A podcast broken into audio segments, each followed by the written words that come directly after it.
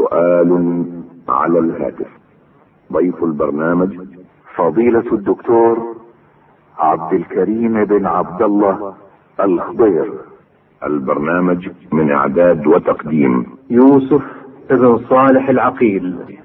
بسم الله الرحمن الرحيم الحمد لله رب العالمين والصلاة والسلام على النبي الأمين محمد بن عبد الله وعلى آله وصحبه أجمعين أما بعد فالسلام عليكم ورحمة الله وبركاته وأهلا وسهلا بكم مستمعين الكرام إلى هذا اللقاء الجديد في سؤال على الهاتف هذا البرنامج الذي يسعدنا أن نستضيف فيه فضيلة الشيخ الدكتور عبد الكريم بن عبد الله الخضير وفقه الله حيا الله فضيلته واهلا وسهلا بكم يا شيخ عبد الكريم. حياكم الله وبارك فيكم وفي الاخوه المستمعين. وبكم حفظكم الله. فضيلة الشيخ هذا سؤال يقول صاحبه بدأت بالبناء للسكن فلما انتهيت من العظم توقفت لأنني لا أجد ما أكمل به بنائي آه، يقول جلست هذه العمارة أربع سنوات ثم بعد ذلك يسر الله آه، اشتراك مع شخص آخر ثم آه، انتهينا من بنائها آه، بعد البداية بالتشطيبات وذلك يعني من بعد أربع سنوات آه، بدأنا نفكر في بيعها وبالفعل تم بيعها منذ متى يبدأ زكاة مثل هذه الأرض أو مثل هذه السكن الحمد لله رب العالمين وصلى الله وسلم وبارك على عبده ورسوله نبينا محمد وعلى آله وصحبه أجمعين أصل الشراء شراء الأرض للسكن ولا ولا- للسكن نعم والبناء أيضا للبناء والصرف من أجل السكن نعم وثم طرأ عليها أن تكون مثلا للتأجير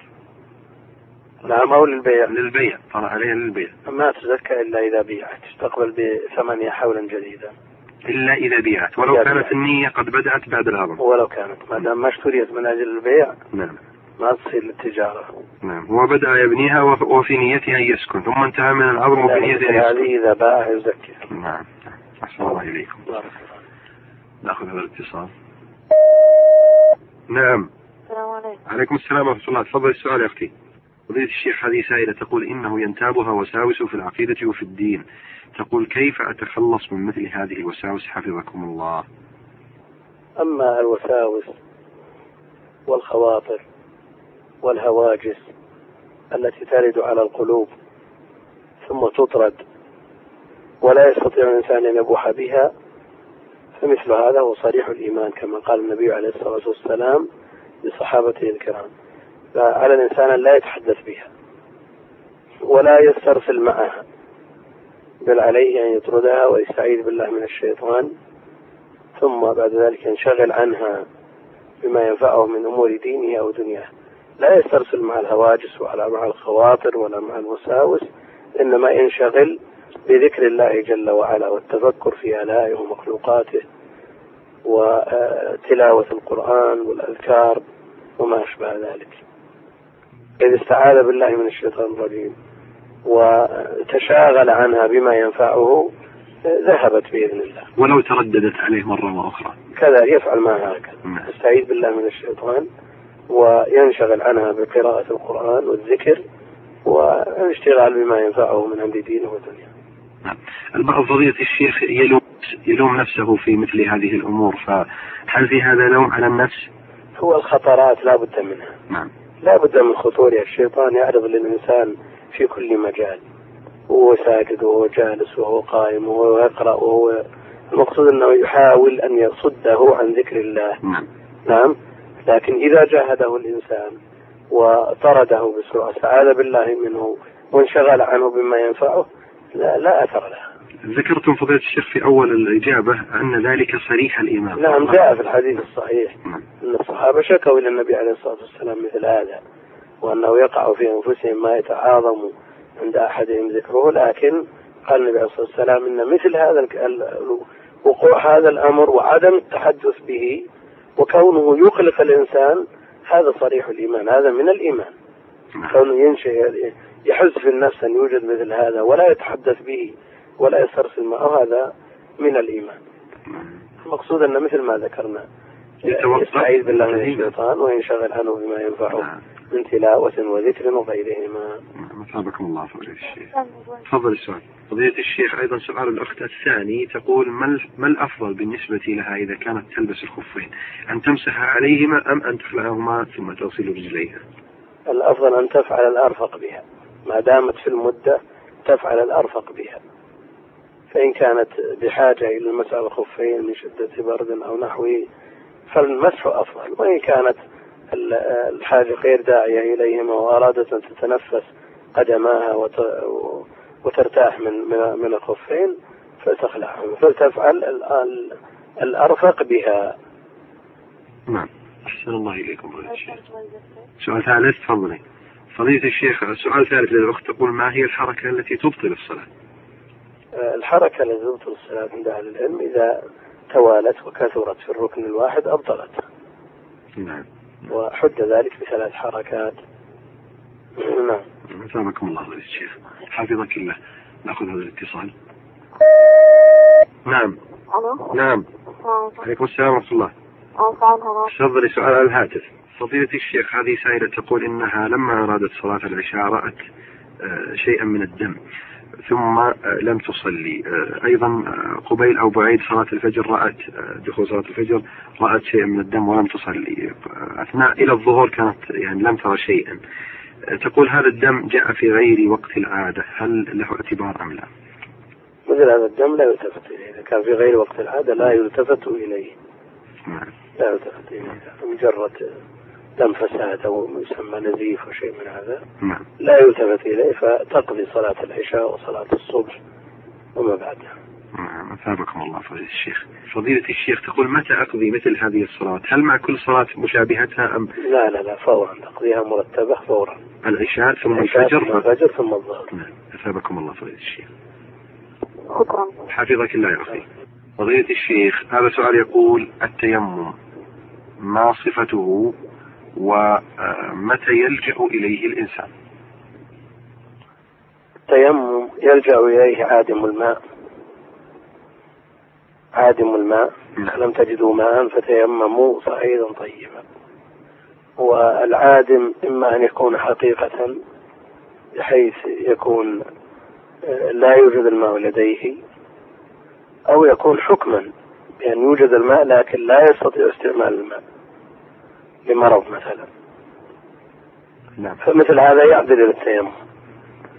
وصفته أن يضرب بيديه على الصعيد الطيب التراب ثم بهذه الضربة يمسح وجهه وكفيه يمسح ظهر اليمنى باليسرى وظهر اليسرى باليمنى وهذا هو التيمم أثابكم الله فضيلة الشيخ آه، ناخذ هذا الاتصال نعم السلام عليكم عليكم السلام ورحمة الله ازيك يا عبد الكريم خير الله يثيبك كيف حالك يا شيخ؟ اللهم لك الحمد. اقول بارك الله فيك نسمع عن تداخل النيات ما المقصود بذلك؟ وهل له اثر في العباده؟ مثال تدخل مثال إيه. شخص رغب في صيام عاشوراء مثلا مم. ونوى به قضاء او نذرا ما حكم هذه النيه؟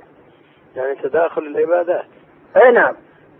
الآن العلم يقرر هل يصوم عاشوراء مثلا مم. وقالوا به قضاء او نذرا مم. او أو غير قضاء مع صيام الست أو يوم عرفة أو غيرها من الأيام اي نعم أو يوم عرفة مع الاثنين أو عاشوراء مع الخميس مثلا هكذا يا شيخ نعم نعم أهل العلم يقررون قاعدة أنه إذا اجتمع عبادتان من جنس واحد نعم نعم عبادتان من جنس واحد ليست إحداهما مقضية والأخرى مؤدات نعم فإن الصغرى تدخل في الكبرى الصغرى تدخل في الكبرى نعم فالقضاء ما يدخل فيه شيء من الأعمال يعني القضاء متعلق ليست إحداهما مقضية والأخرى مؤدات نعم فالقضاء ما يدخل فيه آه، شيء آخر إذا كانت كلها مؤدات خميس وعاشوراء مثلا أو اثنين وعرفة يرجى أن أن يحصل لها الأمران نعم نعم نعم فتدخل الصورة في الكبرى عند أهل العلم هذا لا باس بهذا لا بأس بذلك وفضل الله واسع طيب من صام ثلاثة أيام من كل شهر إيه. ونوى بها مثلا أنها جزء من صيام دم التمتع أو الكرام الآن يجب عليه صيام عشرة أيام ثلاثة صامها في الحج ثم رجع إلى البيت ثم رجع عليه صيام سبعة أيام نعم مثل ما ذكرنا في القاعدة نعم الآن هذه الأيام مؤدات مؤدات نعم نعم وقصد أن يكون منها مثلا اثنين وخميس نعم ونوى بذلك أجر الاثنين والخميس نعم لا بأس إن شاء الله لكن هو نية انه دام التمتع والقراءة ما يمنع ما يمنع فضل الله واسع يعني العمل صحيح ان شاء الله وهكذا الصلاة يا شيخ كيف؟ يعني مثل شخص فاتته ركعتي الفجر القبلية ايه ثم أراد أن يقضيها بعد طلوع الشمس طيب ونوى أن تكون عن ركعتي الضحى والسنة الوسطى ما تجي لانها مقضيه يا اخي مقضية الشرط ما يتحقق ليست احداهما مقضيه والاخرى مؤداه هذا الشرط عندهم لكن هذه سنة وهذه سنة لكن ليست احداهما مقضيه والاخرى مؤداه أيوة يعني هذا الشرط لهذا القيد أيوة طيب ما حكم الذي يتنفل عليه قضاء إما صيام أو نذر أو زكاة يعني يريد ان ان يصوم الست عليه قضاء من رمضان يعني أو يصوم عاشوراء عليه قضاء من رمضان ما يجوز يا اخي ولا يصح لانه لا يصح انه انه اتبعه ستا من شوال نعم لان الاتباع انما يكون بعد التمام نعم لكن لو فعل هذا لو فعل هذا ما أجزاه عن القضاء والنفل عاد أفضى إلى الله جل وعلا وعنده الأمر لكن المحرر عند أهل العلم أنه آه، لا يصح ال- النفل مع وجود القضاء أيوة حديث النبي بعضهم بعضهم يرى أنه لا مانع نعم ما دام وقت القضاء موسع نعم نعم أن يتنفل لكن لعلمك أن الشيء المرتب على القضاء لا يتم كالست مثلا نعم الست النص ثم أتبعه من صام رمضان فالذي عليه قضاء لا يصدق عليه أنه صام رمضان نعم إنما صام بعض رمضان فمثل هذا لا يدخل لكن لو عليه قضاء من رمضان وأراد صوم يوم عرفة أو صوم يوم عاشوراء نعم نعم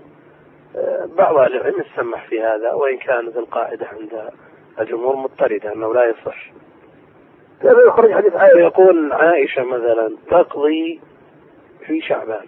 نعم ولا يتصور ان عائشه من احرص الناس على الخير واقرب الناس الى النبي عليه الصلاه والسلام انها لا تصوم يوم عرفه ولا يوم عاشوراء ولا هذه حجتهم لكن ال- ال- الصحيح يا شيخ لكن الموصى به ان يتخلص الانسان مما اوجب الله عليه يعني قضاء يسارع ويبادر نعم في القضاء ثم بعد ذلك يتنفل بما شاء سؤال آخر بارك الله فيك نعم. قال تعالى قل إنما حرم ربي الفواحش ما ظهر منها ما بطن والإثم والبغي بغير الحق وأن تشركوا بالله ما لم ينزل به سلطانا وأن تقولوا على الله ما لا تعلمون ما معنى هذه الآية؟ قال هناك إثم وبغي بحق قل انما حرم ربي الفواحش ما ظهر منها وما بطن نعم نعم نعم فهذه محرمات نعم نعم نعم والقيد نعم بغير حق لا يعني ان له مفهوم نعم. ان هناك بغي بحق نعم نعم وان هناك عدوان بحق لا نعم فهناك من المفاهيم ما ما ما هو ملغى فيكون اللفظ حينئذ لا مفهوم له نعم كما بقوله جل وعلا تكون الربا اضعافا مضاعفه نعم يعني لو كان ضعف واحد يجوز لا يجوز لا يجوز وعلى أن استغفر لهم أو لا تستغفر لهم نعم إن تستغفر لهم سبعين مرة فلن يغفر الله لهم نعم نعم نعم هل معنى هذا أنه لو استغفر واحد وسبعين مرة يغفر لهم لا لا يخرج لا لا يغفر لهم نعم لأن هذا المفهوم معارض بمنطوق أقوى منه نعم نعم نعم مثل قوله جل وعلا إن الله لا يغفر أن يشرك به نعم يعني مهما استغفر الإنسان ولو ألف مرة نعم فم- فهذه المفاهيم ملغاة لأنها معارضة بمنطوقات طيب أطفل قول الله الشرك على القول على الله بلا علم هل له مدلول؟ عطف القول على الله بلا علم على الشرك وقالوا إنها رتبت نعم نعم نعم على سبيل الترقي نعم فكل معصية أكبر من التي قبلها نعم ويستدل بهذا على أن القول على الله بلا علم من عظائم الأمور وأن منه ما هو أعظم من الشرك مع أن الشرك أعظم الذنوب نعم نعم نعم لما سئل عن عن اي الذنب اعظم نعم قال ان تشرك بالله فدل على التنفير من القول على الله بلا علم وان منه ما هو عظيم جدا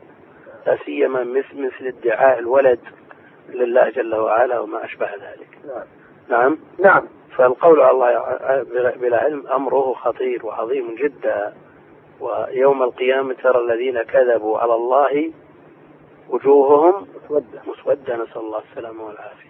هل يدخل فيه الفتوى الفتوى يدخل فيه الفتوى بغير علم نعم يدخل فيه الفتوى بغير علم ولا تقولوا لما تصف ألسنتكم الكذب هذا حلال وهذا حرام تفتروا على الله الكذب إذا قرأ الشخص القرآن إيه. فقط قراءة إيه. ولكن بدون عمل أو فهم أو تطبيق هل تفيد هذه القراءة صاحبها على قول النبي صلى الله عليه وسلم من قرأ حرفا من كتاب الله فله كذا وكذا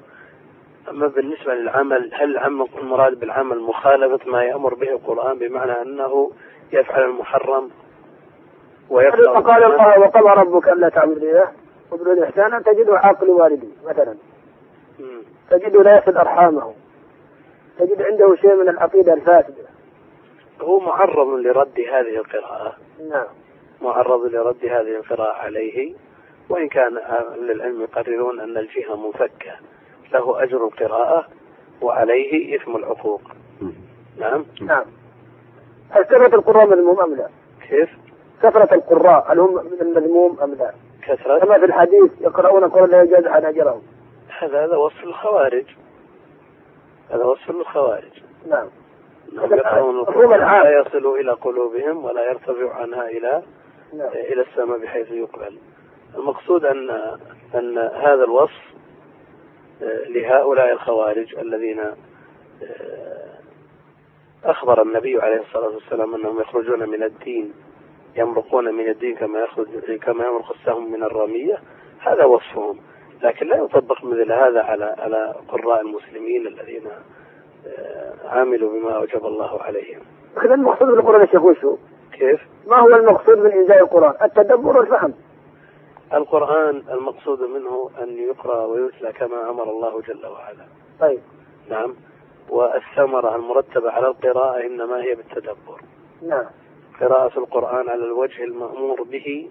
كما يقول شيخ الإسلام رحمه الله رحمه الله. تورث قلب المؤمن المسلم نعم. من الإيمان والطمأنينة واليقين ما لا يدركه إلا من عمله نعم.